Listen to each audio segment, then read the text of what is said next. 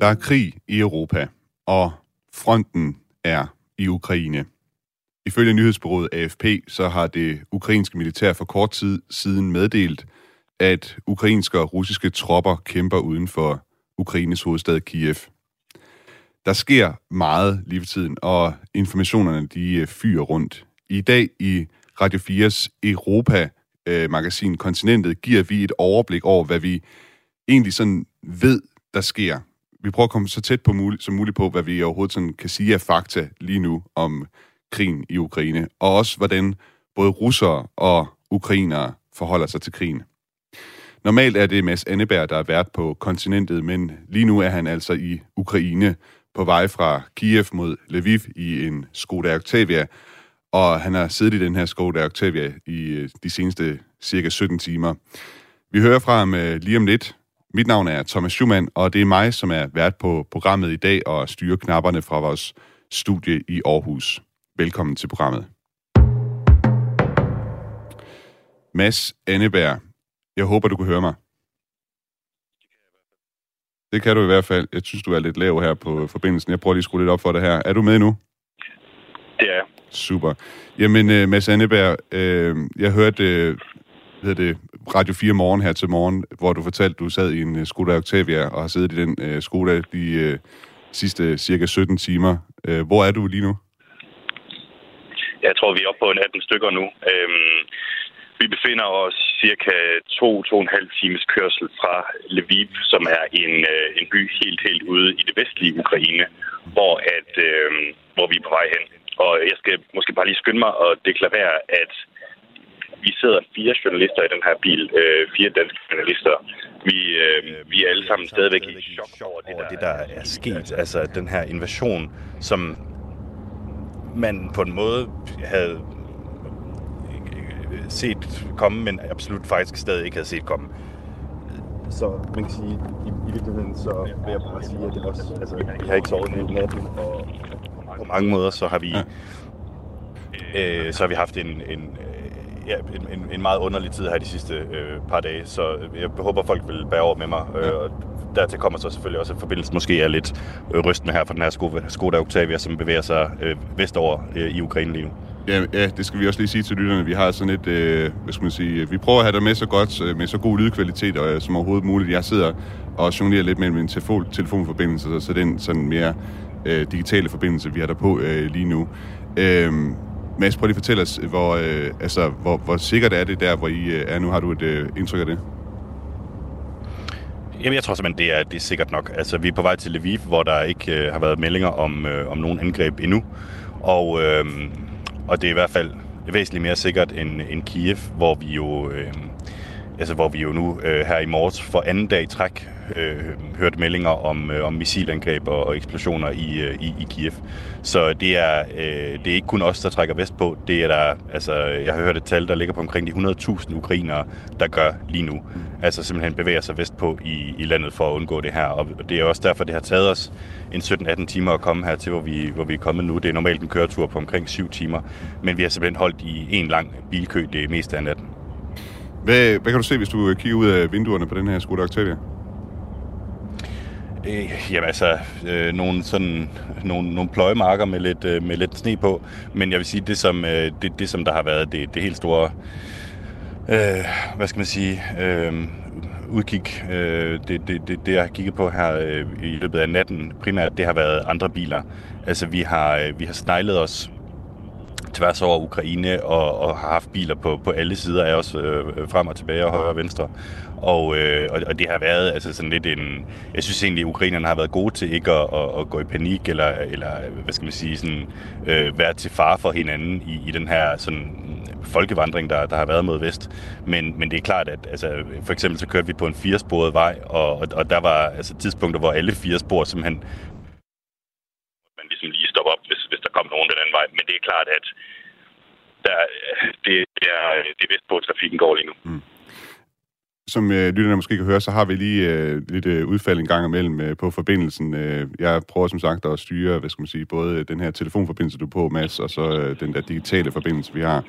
Øh, jeg kan lige sige, at vi har fået en melding her. Det ukrainske forsvarsministerium, de siger nu, at russiske soldater er ankommet til en bydel i Kiev. Øh, den bydel hedder Obolon. Og ifølge Ritzau, så siger, øh, det må være det ukrainske ministerium, der siger, at de beder øh, simpelthen øh, på Twitter borgerne om enten at søge skjul eller hjælpe forsvaret med at angribe de russiske styrker med brandbomber. Øh, Mads Anneberg, har du haft mulighed for at tale med ukrainer undervejs på din bilrejse? Øh, ja, det har jeg. Jeg må bare lige sige til i forhold til den der udmelding, der er kommet på, på Twitter. Jeg så den faktisk godt. Og, øh, og, og det er altså noget, som vi har hørt øh, i løbet af morgenen her, at russiske soldater skulle være kommet tættere på, på, på Kiev, og nu her for ja, få timer siden, så hørte vi altså den her melding fra, fra bydelen Obolon, som ligger i det, i det nordlige, øh, nordlige del af byen. Så øh, øh, jeg, jeg, jeg, jeg talte med en øh, mand, som, øh, som hedder Pavlov, her fra morgenen af, som var flyttet fra Dnipro i det centrale Ukraine, og nu var på vej vestpå. Hans plan det var at aflevere kone og børn ved, ved grænsen for dem i sikkerhed. Øh, han må ikke selv krydse grænsen, fordi der er kommet et dekret om, at alle mænd mellem 18 og 60 år, det vil sige kampdygtige alder, de skal blive i landet for at kunne forsvare Ukraine. We are going to the borders, to the Ukrainian and Polish borders, and to examine the situation because we have the wives and the kids. We plan to at least to send our families to the Poland to keep them safe. And if not, so we'll improvise. Ja, som du sagde, øh, Mads Anneberg, så er han altså på vej mod den polske grænse, hvor han håber på, at øh, kone og børn de kan komme i sikkerhed, men ellers så må de improvisere, sådan som han siger. Og øh, så kan jeg jo også sige, at så, øh, Pavlo han siger også, at det kommer som et chok for ham, at Rusland har invaderet Ukraine. Actually, we didn't believe it. We did not expect that our friendly country, the Russian, because they are, they are brothers actually. And I still believe that they are very close to us. And we don't, we are shocked and we don't believe. I can't even believe it right now because I, we didn't expect that to happen. I woke up uh, yesterday morning around five o'clock, and I read the news that the, um, our borders were attacked by the Russian troops, and we all just in, in 20 minutes we took our handbags, took the car, and just uh, left uh, left left the city. Ja, han var altså bare nødt til at få pakket kufferterne sådan på 20 minutter, og så ellers forlade deres by, og han er stadig svært ved at forstå det, for det er altså deres broderfolk, russerne, og de havde altså ikke troet, at det her ville ske. Nu kan jeg også byde velkommen til Anders Puk Nielsen, overlovskaptajn, militærforsker på Forsvarsakademiet, og i øvrigt tidligere sprogofficer i russisk. Velkommen til programmet. Tak skal du have. Anders Puk Nielsen, du har siden januar sagt igen og igen, blandt andet i forsvarsmagasinet Frontlinjen her på Radio 4, at Rusland ville invadere Ukraine. Hvad tænkte du, da det rent faktisk skete? Ja, det var sådan en øh, Altså, altså underlig øh, oplevelse, ikke? Fordi jeg, jeg, jeg har følt mig lidt alene, kan man sige, i et stykke tid med den analyse, fordi der, der har været, det, det sådan, konsensus har været, at det ville de nok ikke, og der vil komme en diplomatisk løsning, men for mig at se har det båret den retning. Øh, men samtidig er det, jo, det er jo enormt trist at få ret i den forudsigelse, fordi det her, det er jo en... Øh, en kæmpe menneskelig tragedie på alle, på alle fronter, og øh, altså, der, der, der kommer jo ikke til at være nogen vinder øh, af det her. Øh, det, det, det er meget svært at se, hvordan det her det skal føre noget som helst med sig, som var bedre end det, der var før. Jeg vil invitere dig med i dag for blandt andet sådan at rydde op i de mange 100 sådan forskellige meldinger og rygter, som øh, lige nu kommer ud af Ukraine og er kommet ud af Ukraine det seneste døgn. Kan du give os et overblik over, hvad vi ved om, hvad der er sket øh, siden, øh, siden i går? Det, det er jo virkelig svært, fordi som du siger, der er meldinger i, øh, til højre og venstre ikke, om, hvor, øh, hvor står fronterne henne lige nu, hvor russerne nåede til, øh, hvad, hvad bliver der angrebet, nu der skulle det fly ned, nogen siger, det er et russisk fly, nogen siger, det er et ukrainsk fly, og alle sådan nogle ting.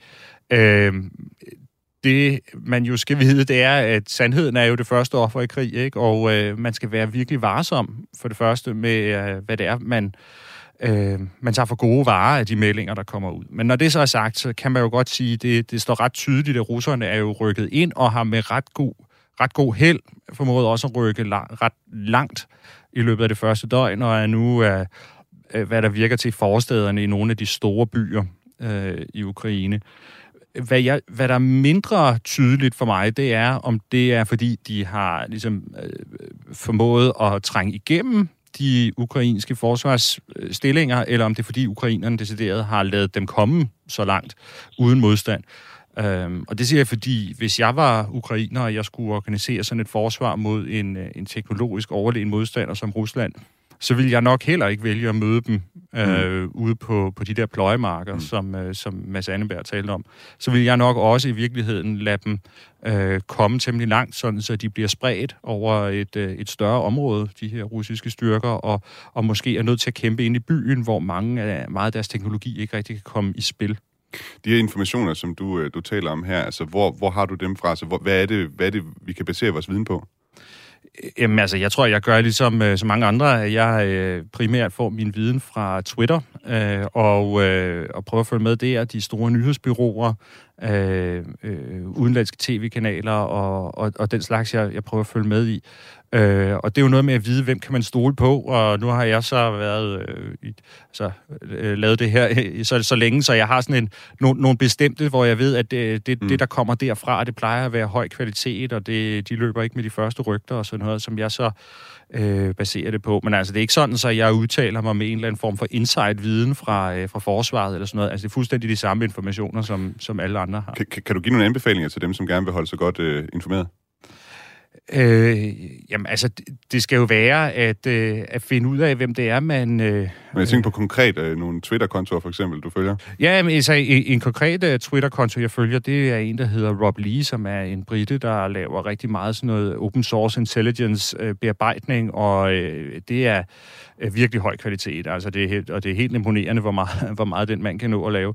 Øh, altså, han, han har både den gode indsigt i, hvordan fungerer Rusland, og hvad er de politiske mål med det, men også den der militærkrejs øh, viden, som gør, at hvis han har lavet en analyse af en eller anden video og siger, at det viser noget, så, så er det som regel rigtigt. Og hvis, og hvis han ikke kan sige præcis, hvad det, hvad det viser, så er han også god til at skrive, at jeg er faktisk usikker på det mm. her. Ikke? Så det er sådan noget, der giver troværdighed. Og en anden, jeg følger meget, det er en, der hedder Michael Kaufman, som, øh, som også er, er Ruslands kender og, og arbejder i USA, som øh, har lavet nogle rigtig, rigtig gode analyser øh, af, af Ruslands forsvar. Så det var, det var et par forslag til, hvem man kan følge De, på Twitter. De er videre her, her med. Øh, hvis du sidder derude som lytter og kunne tænke dig at spørge enten øh, Anders her eller Mads Anneberg øh, under udsendelsen, stille dem et spørgsmål, så vil du altså sms ind på nummeret 1424 du skriver ind til 1424, start beskeden med R4, et mellemrum, og så dit spørgsmål, eller også din kommentar, hvis du har en øh, kommentar til udsendelsen her. Ifølge Ukraine selv, så har landet altså i sit forsvar mod den russiske invasion øh, nedkæmpet 30 russiske kampvogne, 130 pansrede militærkøretøjer, syv fly og seks helikoptere. Det ukrainske forsvarsministerium har sagt, at Rusland har tabt omkring 800 mænd, men informationerne herom, de er meget sparsomme øh, Anders Puk Nielsen, de informationer her, som Ukraine selv kommer med, øh, hvor, hvor sikre vil du vurdere, de er? Øh, jeg vil vurdere, at de er ret usikre. Mm. øh, dels så er der jo det, at, at nogle af de der tal der, der sidder man jo lidt tilbage og så siger, hvor ved man præcis det fra? For eksempel det tal med de 800 døde russere, hvor i alverden ved de det fra? Øh, fordi de kan jo umuligt have været henne til dem, ikke? Øh, og, og det andet, det er, at man skal jo heller ikke øh, øh, være mere naiv end at tro, at, at, at ukrainerne også har en bestemt fortælling, de gerne vil ud med. Øh, nemlig, at kampen er hårde, men øh, det går faktisk rigtig godt, og øh, øh, øh russerne lider store tab. Det, det er en fortælling, som, som selvfølgelig er til fordel for ukrainerne, og det er klart, at de jo også i sådan den her situation, de er i, er nødt til også at spille på sådan noget. Så man skal altså tage det der, der kommer fra officielt hold, også med, med, med en masse kramsalt. Nu siger du selv, at du har været lidt øh, trist over selvfølgelig at få ret i din analyse af, at øh, Rusland vil øh, invadere øh, Ukraine. Det er som om, at der er flere eksperter, som i deres øh, analyse sådan har sagt, at det er kun Putin ved, der ved, hvor langt, eller kun Putin, der ved, hvad der kommer til at ske. Har vi i Vesten simpelthen fejlvurderet, hvor rationel en aktør Putin er? Det ved jeg, det, det, det synes jeg et eller andet sted, så synes jeg faktisk ikke, fordi lige i øjeblikket, der går vi lidt i den modsatte grøft og siger, at han er ikke rationel, men det, altså, det er han egentlig. Det vi skal forstå omkring Putin, det er bare, at hans verdensbillede er fuldstændig anderledes. Øhm, og egentlig så er han ret åben om, hvordan han ser tingene. Øh, altså han, han vil gerne have, at vi forstår, hvordan han ser verden, og derfor så når han holder de der alen lange taler, hvor han øh, øh, siger alt muligt, som, som kan lyde som sludder, så man er altså nødt til at øh, tage det alvorligt, at det her det rent faktisk er sådan, som han ser på verden. Mm. Og så en ting, vi også er nødt til at forholde os til, det er, at Putin lever i sådan et eller andet informationsvakuum, øh, hvor det er meget, meget få mennesker, der har adgang til ham, og der er ikke nogen af de mennesker, der har adgang til ham, som, øh, som siger ham imod. Så han er omgivet af en lille bitte gruppe af jassier, der, øh, der klapper ham på ryggen og bliver ved med at, at bekræfte ham i, hvor genial han er. Og det giver jo sådan en øh, en kæmpe risiko for at øh, begå fejltagelser og fejlslutninger og, og træffe forkerte beslutninger. Øh, og øh, måske i virkeligheden en, en meget effektiv organisation, men også en organisation, som, som netop kan lave fejl, og som er rigtig, rigtig effektiv i at tage små fejl og gøre dem til store fejl. Mm. Men Sandeberg, jeg kunne også godt lige tænke mig at have dig med øh, på den her... Du har jo... Øh hvad skal man sige, været på den her rejse fra, fra Kiev til, til Lviv. Hvordan, øh, jeg ved ikke, om du har haft nogen oplevelse med de øh, ukrainske forsvarslinjer øh, efter invasionen, øh, efter, efter invasionen kom? Nej, det har jeg ikke, fordi at, øh, at øh, i det sekund, hvor, hvad kan man sige, at, øh, at, øh, at, at de her eksplosioner kom i, i går i Kiev, så, så var jeg ude og snakke med, med, med, med folk på gaden, men få timer derefter, så satte jeg mig sådan set i en bil og kørte mod øh, sydvest for at komme, øh, komme ud af byen. Øh, jeg har til gengæld haft en masse, hvad skal man sige, snakke med ukrainere, øh, øh både før og efter det her, øh, de her tragiske begivenheder. Og det, som jeg kan nævne måske her, det er, at øh, jeg, der er enormt, jeg har slet ikke talt på, hvor mange unge ukrainske mænd, der har sagt til mig, de er klar til at forsvare Ukraine, de er klar til at gribe til våben, de vil, du ved, de, de vil øh, forsvare deres fædreland mod en, en russisk invasion. Og, og det helt vildt spændende er jo, at det er lige præcis i de her timer, at vi vil komme til at se, hvor mange der egentlig er klar til det, når det kommer til stykket. Fordi det er nu, vi hører de her meldinger om øh, russiske soldater, russiske tanks, der rent faktisk ruller ind i hovedstaden Kiev. Øh, indtil videre, der har det jo været øh, missilangreb fra luften. Det kan man jo ikke øh, stå øh, nede på landjorden og, og, og skyde øh, og forsvare sig imod. Så det, det, det er noget, der virkelig vil komme til at stå sin prøve øh, nu.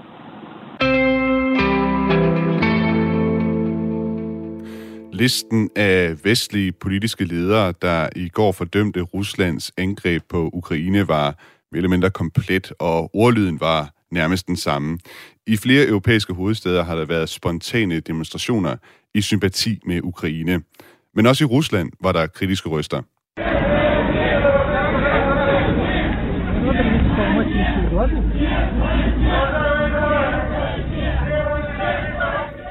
Lyden her stammer fra en video, der er optaget af den russiske avis Novaya Gazeta, og viser omkring 200 mennesker forsamlet i St. Petersborg, mens de råber nej til krig. Og hvis det lyder som sådan lidt af en rodet forsamling, forsamling, så skyldes det altså, at politiet var i gang med at bryde demonstrationen op med henvisning til et forsamlingsforbud på grund af corona. Anders Puk Nielsen, du har en fortid som russisk sprogofficer og taler altså også derfor russisk. Hvordan beskriver de russiske medier øh, Ruslands invasion af Ukraine? det er meget forskelligt fra, hvordan øh, man læser om det i Vesten i hvert fald. Det første at være opmærksom på, det er, at den russiske regering jo øh, er kommet ud med et i virkeligheden ret usædvanligt øh, påbud om, at russiske medier ikke må øh, citere vestlige kilder i deres øh, rapporter. Altså, så, så al information, der bliver bragt i medierne, skal være øh, fra russiske regeringskilder. Øh, og så har man jo ligesom styr på fortællingen. Og så, så er det også vigtigt at være opmærksom på, at de taler altså overhovedet ikke i de russiske medier om, at der er en invasion. Øh, det, de taler om, at der er en speciel operation til at beskytte Donbass, de her øh, republikker, som, øh, som, som er blevet anerkendt der.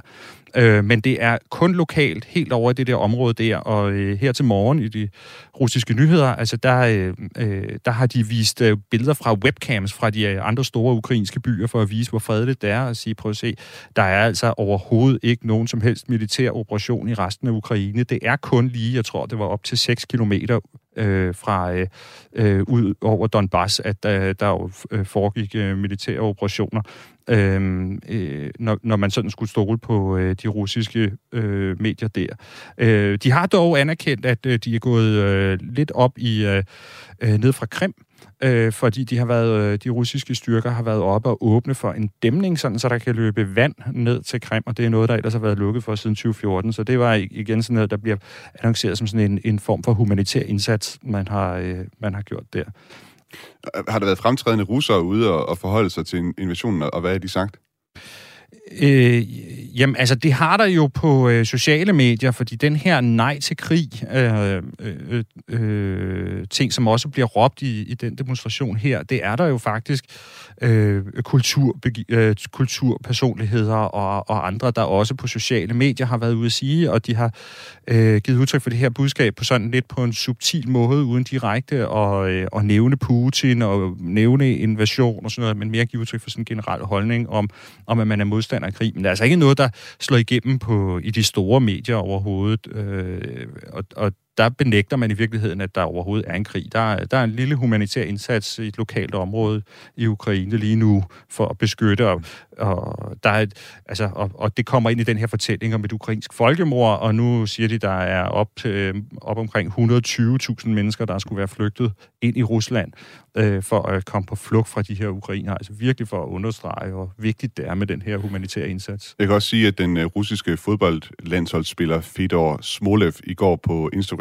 skrev No to War, så der er altså også uh, kritiske røster der fra mm. fremtrædende russere. Vi har fået en sms her uh, fra en lytter, der hedder Jesper, som spørger, hvis man ser en nedslagning af ukrainer i Kiev, kan man så ikke bruge FN til at beskytte civile, og dermed rykke ind i Kiev under FN-mandat, eh, Anders Puk Nielsen? Problemet er, at øh, Rusland er et af de fem permanente medlemmer i FN's Sikkerhedsråd, og øh, det betyder, at de har veto-ret, så nej, det kan man ikke. Altså FN er på mange måder en, en velmenende organisation, men det, det, det har altså det problem, at de der fem gamle stormagter, de kan mere eller mindre gøre, hvad de vil. Øh, fordi øh, man kan aldrig nogensinde få noget vedtaget i FN, som, øh, som Rusland ikke øh, støtter. Vi har også fået en sms her fra René i Åben Rå, som stiller et spørgsmål til, øh, til dig, Mads Anneberg. Øh, René skriver her, jeg er lidt nysgerrig på, hvad Mads Anneberg har mødt på sin vej af ukrainsk militært isenkram. Ser man, at de er kørt i stilling og bevogter lokalbefolkningen, eller køber øh, eller løber lokale rundt, øh, eller ja, øh, sender lokale eller våben til de lokale. Jeg tænker, at det Mads har set, er jo billeder af den vestlige del fra Kiev mod Polen, og det kunne være af et sted i delen af, af landet i øst og vest, altså i Ukraine, at man ser en øh, mulighed i at beholde den del af landet. Det skriver altså René. Altså spørgsmålet, øh, Mads, til dig øh, her. Har du set, øh, har du mødt noget ukrainsk militært isenkram på din vej? Ja, Ja, vi har, vi har med flere lejligheder øh, ligesom mødt øh, lastbiler, der kommer med, med, med, med store tanks, øh, og så har vi mødt øh, lastbiler, som vi ikke ved, hvad er i, men som ligesom i en eller anden grad er blevet bevogtet af noget politieskorte, som, som bliver øh, kørt den modsatte vej af, af os. Øh, og det er svært at gisne om. Vi har jo også prøvet øh, i en anden forstand at køre uden om de sådan øh, de militære baser, vi, vi har kendskab til, udenom sådan alt for, for store øh, trafikerede veje, for simpelthen ikke at komme i vejen for et eller andet, eller det her. Så vi har også prøvet at sådan, hvad skal man sige, komme lidt udenom det, og, og, og det er nogenlunde begrænset, hvad vi, hvad vi har set faktisk på vores vej her øh, fra, fra Kiev til Lviv, videre. Men Sandeberg, tidligere på morgenen på Radio 4, der beskrev du øh, den øh, tur, du har været på, lidt som om I er med i et øh, spil minestryger. Hvad mente du med det? Jamen, det mente jeg egentlig bare med, at vi øh, kører ud af Kiev, og så går det op for os, og vi, har, vi ved ikke, hvor vi skal hen. Og så er det, man, man skal sætte sig ned og planlægge, okay, jamen, altså, vi ved, der har været angreb her, øh, her til morgen. Vi ved, at øh, her ligger en militærbase. Øh, men, men man ved jo ikke det hele. Altså, øh, der er jo ingen, der ved, hvor russerne kunne finde på og, øh, og, og, og slå til. Så det var egentlig bare den sådan, fornemmelse, jeg prøvede at, at give udtryk for, som jeg tror også mange ukrainere, som har, øh, som har flyttet sig bedst på, øh, deler med os. Ikke? Altså, at man ved ikke helt præcis, hvor der er sikkert og hvor der ikke er. Men alle er ligesom enige om, at i en eller anden bred forstand, så er der mere sikkert mod vest end mod øst. Hvordan har stemningen været i den bil, du har siddet i? Jamen, vi, øh, vi prøver at holde øh, humøret sådan nogenlunde højt, men altså, det er, jo, det er jo klart, at vi mangler alle sammen søvn og, og rigtig mad. Øh, vi, øh, altså, ja, det, det er enormt betryggende, kan man sige, at være fire af sted, fordi det, det jo bare giver øh, en, en, en, en større øh, sikkerhed og større tryghed, og vi har alle sammen et netværk, vi kan trække på, og, og folk, vi kender både i og uden for Ukraine, som, som kan hjælpe os. Øh, så jeg vil sige, stemningen den er, den er god. Solen skinner. Og, øh, ja. det kan man høre fra dine medpassagerer. Det er godt at høre, Mads ja, Anneberg. Øh, lige om lidt, så skal vi øh, dykke længere ned. Vi skal også høre fra Letlands øh, forsvarsminister, som øh, er noget kritisk i forhold til andre landes holdning til, øh, hvad skal man sige, hvordan man håndterer Ukraine krigen her, også i forhold til, hvor mange øh, våben man eksempelvis øh, sender øh, til Ukraine. Det skal vi altså høre øh, lige om lidt, når vi kommer om på den øh, anden side af en omgang nyheder her på Radio 4.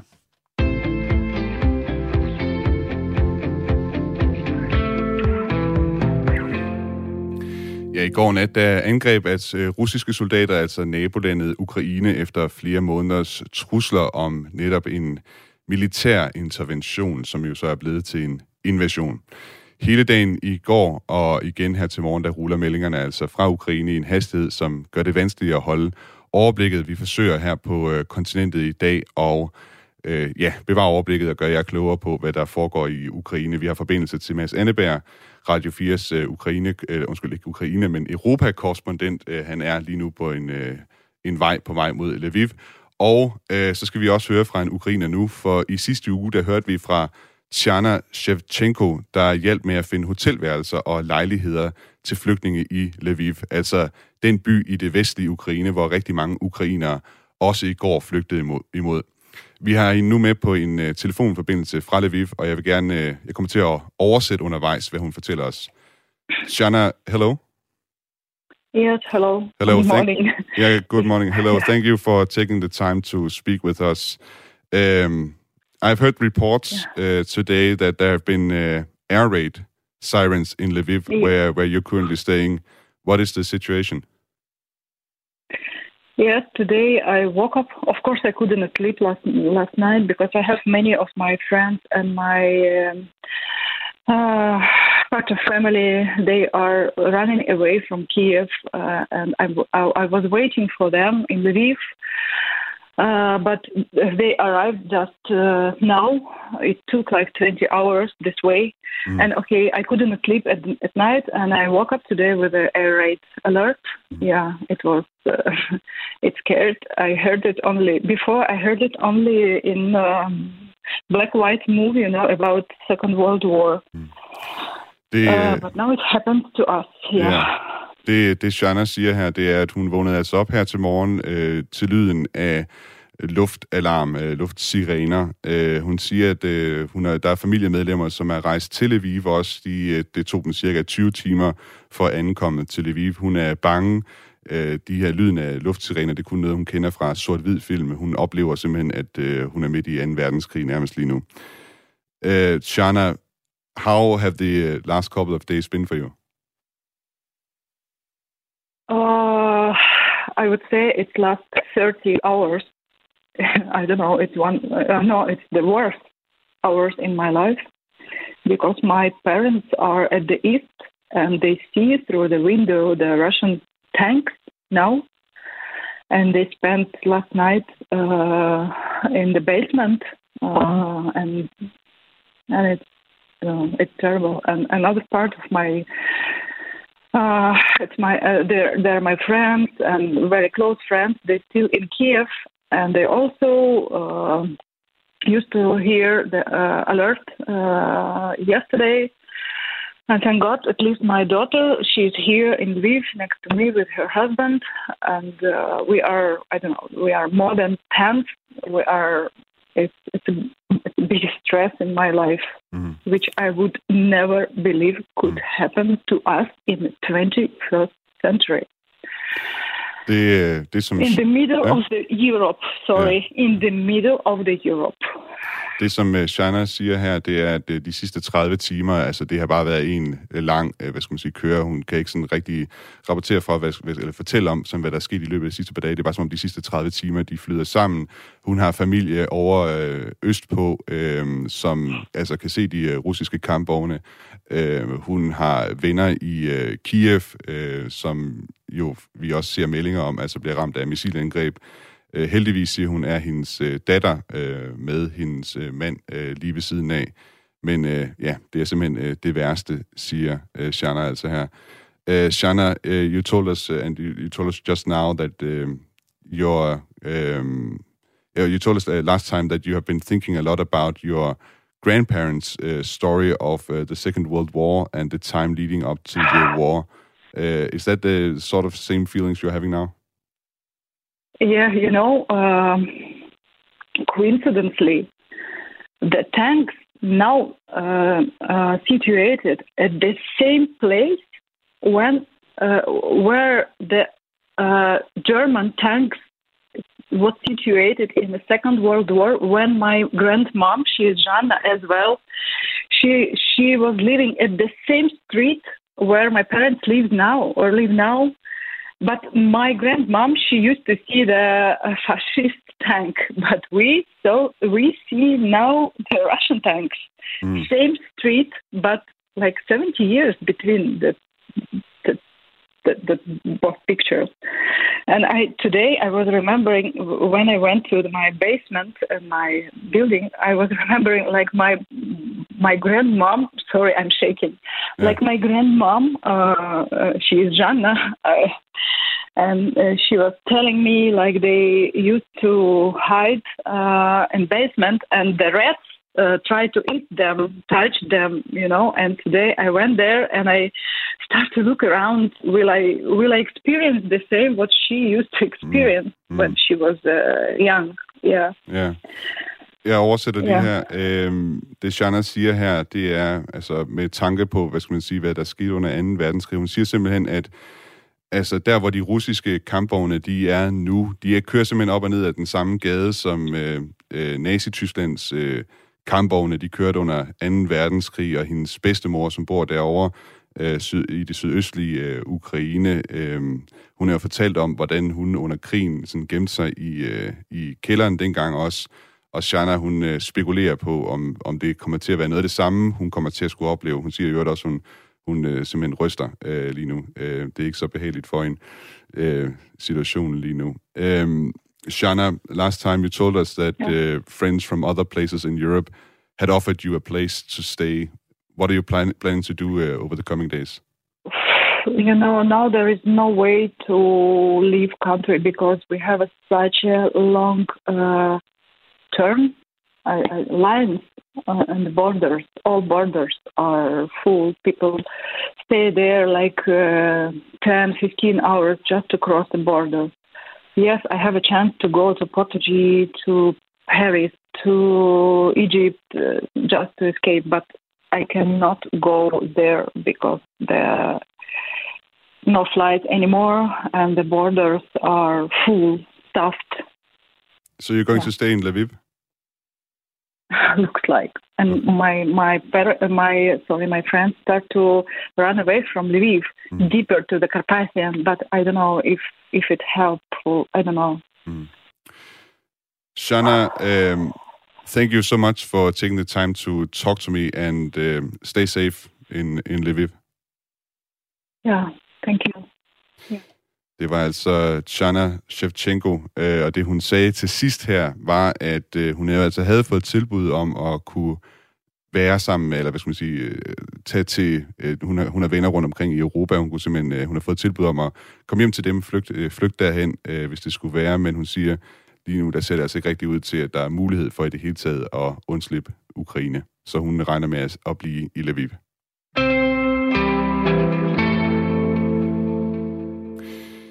I går eftermiddags øh, med invasionen i fuld action, der fortalte den danske regering, at man planlægger at sende to F-16-fly til Polen. Vi vil i aften øh, gå i Folketinget og anmode om, at vores kampfly også kan bidrage til at sikre luftrummet over Polen. Konkret vil det dreje sig om yderligere to F-16-fly i området, således at vi nu har altså fire F-16-fly i Litauen, to på Bornholm, og jo altså så yderligere to, der vil være til stede i luftrummet over Polen. Få timer inden havde NATO meldt ud, at Forsvarsalliancen vil tage yderligere skridt for at styrke evnen til at afskrække Rusland og forsvare alliancens medlemmer. Det skete, fordi Polen og de tre baltiske lande havde udløst NATO's artikel 4, som alle medlemslande kan gøre, hvis de føler, at deres territorie eller uafhængighed er truet. Inden jeg gik i studiet her, der talte jeg med Letlands forsvarsminister Artis Pabriks, Pabriks for at høre, hvad det gik ud på. No, it's not. Uh, we do not feel that uh, we are in danger at this stage, but we are highly concerned about European and global response uh, while providing help to Ukrainians, which are basically bleeding in these minutes and hours, while uh, many of us are still talking and watching. Mm. And this is much more disgusting uh, if we are mm, seeing politics in reality, because uh, in many ways, uh, in Ukraine now is decided the future of Europe, how it will look. And uh, I think that we must put all the powers and forces to, uh, to assist Ukrainians to defend their country. Because if Ukraine falls, then of course, also our borders and European unity and European integrity and transatlantic unity will be very much challenged. Mm. Ja, så det, som jeg egentlig spurgte øh, Artis Pabriks om, var, om de i Letland føler sig usikre. Det siger han, nej, de føler sig ikke usikre. Det, han synes, det handler om, det er Europas fremtid, og han er sådan øh, noget skeptisk, øh, noget kritisk over, hvis der nu skulle være lande, der sidder og putter sig i Europa i forhold til at hjælpe Ukraine i den situation lige nu, øh, som de står i. Fordi han mener simpelthen, at det her det er Europas fremtid, som øh, står på spil øh, nu her, og man bør altså gøre alt, hvad man kan for at, at hjælpe Ukraine i den situation, øh, de står i lige nu. Jeg spurgte også øh, Artis Papris, hvad han håber, NATO kan gøre. Well, we have been planning um, such step already before in a case if uh, Russia would invade its neighboring country. And now our one neighbor, which is Russia, we have a border with Russia, it has been invading um, a free neighboring country, Ukraine. And of course, that creates a totally different security environment in whole Europe because uh, Russian forces are dominating also Belarus, which is also our border country. In practice, Belarus ceased to exist as an independent country. It is a Russian protectorate. And uh, since the war is next to our doorstep, I think it is um, very, very right that we are um, activating paragraph four, which means that uh, there are a number of things uh, what we are asking uh, for NATO to plan and organize, um, for our allies to organize in order to uh, show and guarantee that uh, the security environment stays safe in the Baltic Sea area in, and in the Baltic region. What, what are those things uh, concretely? Troop deployments, Air Force, ships? What are you hoping for? Well, uh, first of all, it is, uh, of course, the planning in general, because I don't want to speak mm, about all the details because this goes under the closed doors, what we are planning and doing. But of course, this is a strengthening in general all the Northern European environment, security environment, uh, and also showing Russians that uh, they should not have any wrong ideas in their head. Ja, Artis Papris, han siger altså her, at øh, det giver meget god mening, at øh, de aktiverer den her artikel øh, i NATO's øh, hvad skal man sige, konvention øh, om at kunne få ekstra tropper, hvis, fordi de simpelthen øh, har et naboland som, her, som er, hvad skal man sige, truet, eller hvad skal man sige, ja, ja, der simpelthen foregår krig i. Anders øh, Puk Nielsen, overlovskaptajn og militærforsker ved Forsvarsakademiet. Øh, den her opgave, NATO står med, nu hvor de baltiske lande de har aktiveret den her øh, artikel, hvad er det så for en opgave, NATO står med? Kom, øh, konkret så handler det jo om, at nu skal man så drøfte, hvad, øh, hvad man gør øh, ved, at der er nogle NATO-lande, der føler sig så truet i den her situation. Ikke? Og i det hele taget, så står NATO jo over for en stor udfordring med at finde ud af, hvordan er sikkerhedsordenen nu? Altså, øh, grundlæggende så gør Rusland to forskellige ting med den her øh, invasion i Ukraine. Dels så er der et, et Ukraine-problem, som øh, de prøver at, at håndtere, og dels så er der også noget, der handler om at gøre op med hele den sikkerhedsorden, vi har haft i Europa siden øh, den kolde krig. Øh, og det betyder så, at nu, nu har vi så en ny sikkerhedsorden, hvor vi øh, øh, skal til at finde ud af, hvordan, øh, hvordan fungerer den i praksis, og hvad betyder det for, for NATO's øh, øh, militære øh, beredskab i, i Østeuropa. Jeg tror ikke, der er nogen som helst tvivl om, at vi kommer til at skulle bruge flere penge på forsvar i de kommende år, og at vi også skal øh, markant øh, øge den militære tilstedeværelse i Østeuropa. Så det er sådan nogle ting, man, man også skal til at sætte, øh, sætte i værk nu. Jeg spurgte også den øh, øh lettiske forsvarsminister Artis Pabriks, hvad den øh, danske bataljon, øh, der er på sådan 600 danske soldater, som lige nu er i Slagelse, hvad den kunne betyde for et land som øh, Letland. Well, um, you know that together with Denmark, we are actually now um, going on with uh, uh, planning of uh, Northern Division uh, activities. And Northern Northern uh, Headquarters Division is situated in Latvia, and this is part of uh, of um, general common NATO defense. So, from our perspective, it would be extremely important that this battalion uh, which uh, Danish government has been putting on alert would be also uh, integrated and associated with this northern division. as far as I know, it is not yet done, but that would be a very correct step. That um, with pre-planning, this division would be integrated in this. Hmm. Uh, this battalion would be integrated in Northern Division. That would be the prerequisite. Uh, otherwise, uh, of course, um, uh, first of all, uh, Latvian armed forces are uh, ready to defend country if such a situation will be, but we don't see at this moment uh, at this um, kind of such type of a threat. But we very much, of course, uh, hope that in any event, also Danish and other forces would be capable smoothly to arrive and assist us if there will be such a need. But at this moment, there is there are no such type of dangers. It's just a um, reconfirmment that, uh, that if something happens, countries are ready to help each other. Ja, han siger altså her, at øh, de danske soldater de vil blive integreret i den øh, nordlige division. De er vist ikke øh, taget sted endnu, de her soldater. Så siger han i øvrigt, at Letlands øh, egne tropper også vil være klar til, altså de er egentlig i, i beredskab klar til at forsvare landet. Og hvis det skulle komme så vidt, at der kommer til at ske et angreb på Letland, så regner han også med, at de her danske soldater de vil kunne blive sat ind. Anders Puk Nielsen, det kan jo måske virke lidt skævt, at vi taler om 600 danske soldater, når Rusland er gået ind i Ukraine med mere end 100.000 mand. Øh, den her reaktion fra øh, Danmarks og for så vidt også øh, NATO's side, er det sådan lidt øh, too little, too late? Altså, jeg tror lige nu, så, så står vi jo et sted, hvor vi har det, vi har, og, øh, og så må man bruge det så godt som muligt, og så øh, er der ret snart, vil der jo skulle være en diskussion om, hvad betyder det her for, hvordan forsvaret skal være indrettet fremadrettet, fordi det forsvar, vi har lige nu, er i vid udstrækning sådan et ekspeditionsforsvar, der er beregnet til, at vi kan øh, deltage i internationale operationer langt væk fra Danmark og øh, tage enheder og koble ind i, i amerikanske, britiske enheder, der, der er i Afghanistan og Irak og alle mulige andre steder for eksempel.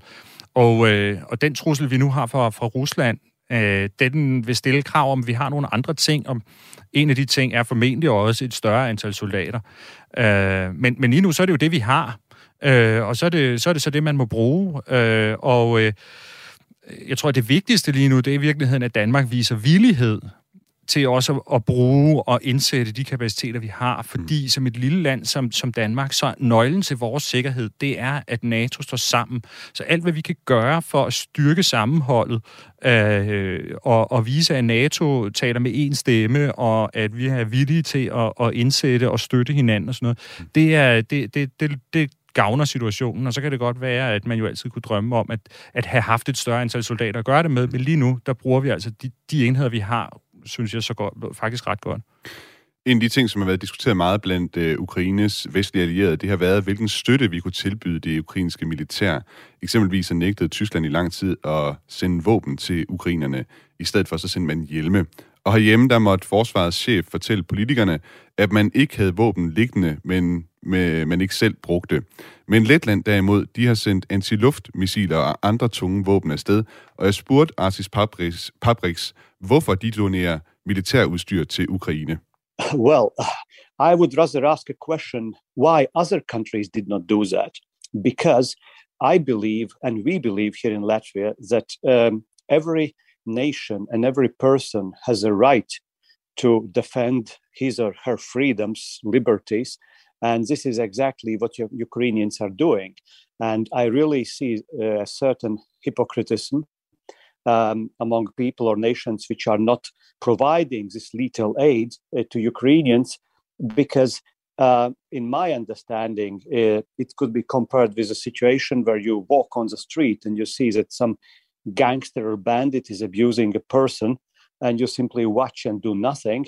And then, in the best occasion, you tell, okay, when you will be beaten to death, I will call ambulance and they will bring you to hospital. So I really urge every European country to assist Ukrainians as much as you can. And for instance, uh, only yesterday, during the one day uh, Latvians, uh, Latvian general public has been donating more than 600,000 euros to assist Ukrainians, and we through um, with the help of our defense ministry, we will try to provide with all types of of necessary goods what Ukrainian soldiers are in need. So I urge also, in this case, uh, Danish society, German society, and others to do the same, because I mean, if if if you don't want to spend your money now to help Ukraine, are you ready to spill blood? No, you don't. So, so please help them uh, Øh, to defend Kiev and to def- defend their liberties. Han siger altså i klippet her, han, på det spørgsmål, jeg stiller ham, hvorfor de donerer militærudstyr til Ukraine, så vender han simpelthen om og siger, hvorfor er der ikke andre, der donerer militærudstyr til Ukraine? Det vi ser i Ukraine, det er lidt ligesom en, en mand, der går ned ad gaden og bliver overfaldet, og folk de øh, står til og siger, jamen øh, vi, øh, vi kan da godt ringe til en ambulance senere hen, men øh, ellers ikke øh, stiller noget op. Og så siger han, jamen altså, hvis ikke vi sender våben til, til Ukraine nu, jamen, så ender vi med at, at skulle, øh, altså, øh, så ender med blodsudgydelse også øh, for andre lande, og derfor så ser han altså, at der er, en vis, der er et vist hyggeleri i øh, den holdning, som både sådan et land som, som Danmark og for så vidt øh, Tyskland også har haft her. Jeg spurgte også øh, direkte øh, Artis Paprikis ind til, om han synes, den danske og tyske attitude har været hyggelig. Well, I think you have to ask yourselves uh, this question because uh, the question is very simple. Did we do everything to prevent the Russian attack? And did we do everything to help Ukrainians? Because uh, I think that every person and every country at this moment should do as much as they really can, and it should not be a half hearted or lukewarm approach. Ja, han siger altså her, at øh, mener, at alle lande de skulle gøre, hvad de kan. Det nytter simpelthen ikke noget, at det er en halvhjertet indstilling, landene har til det her. Øhm, Anders Pugnitsen, jeg godt tænke mig at få din øh, reaktion på, øh, på den lettiske forsvarsminister her, som altså siger, at øh, vi måske er en, en smule hykleriske i, øh, i Danmark og Tyskland. Ja, altså øh, et eller andet sted, så er det jo et politisk valg, det der, og, øh, og, og, og man kan, man kan gribe det an på forskellige vis, ikke? Letland og, og i, i de baltiske lande i det hele taget har været nogle af dem, der har været meget villige til at, øh, at donere grej. Jeg tror, jeg vil mere sådan se på det militært og så sige, øh, hvis det er sådan, at Ukraine skal vinde den her krig, og det vil jeg faktisk ikke udelukke, at det godt kan lade sig gøre. Jeg synes ikke, at vi på, på forhånd skal sige, at det her, det kommer Rusland til at vinde. Det er bare et spørgsmål om tid eller noget af den stil. Men hvis Ukraine skal vinde, så vil det være en langvarig kamp, der stille og roligt øh, øh skal, skal slide øh, russerne op og, og gøre, at de mister interessen i at fortsætte. Øh, og, og, og det vil kræve, at de får støtte, øh, og, og det kan være våben, det kan være mad, det kan være hospitalsudstyr, alle mulige ting.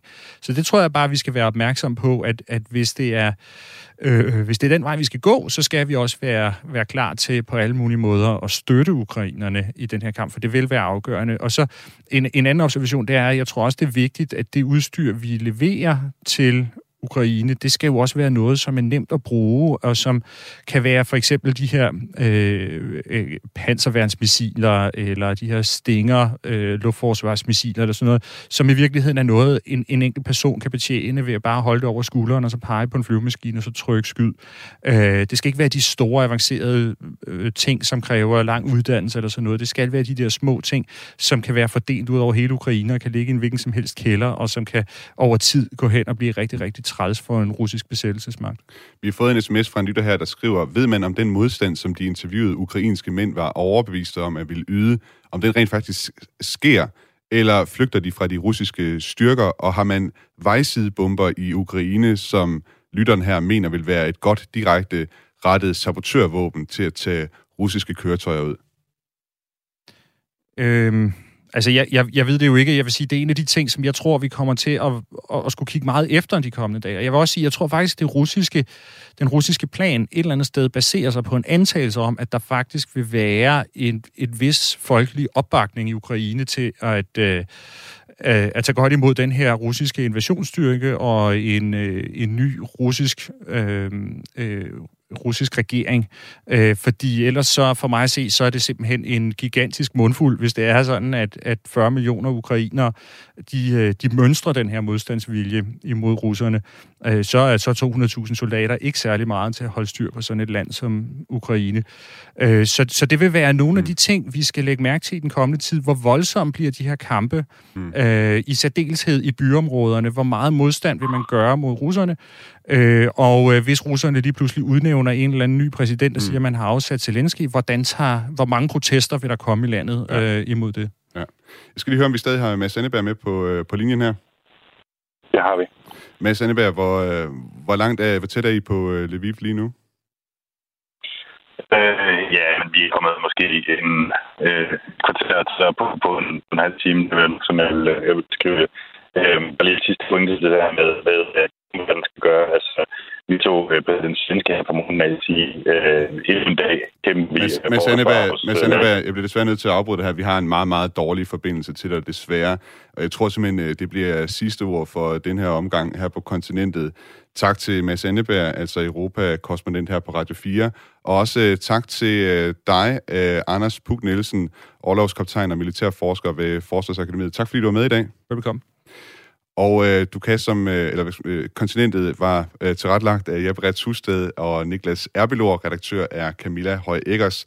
Mit navn er Thomas Schumann. Hvis du gerne kunne tænke dig at følge med i de store historier på det europæiske kontinent, vil jeg opfordre dig til at abonnere på kontinentet som podcast i din podcastplayer. Vi er på pletten igen næste fredag. Indtil da, have en god weekend.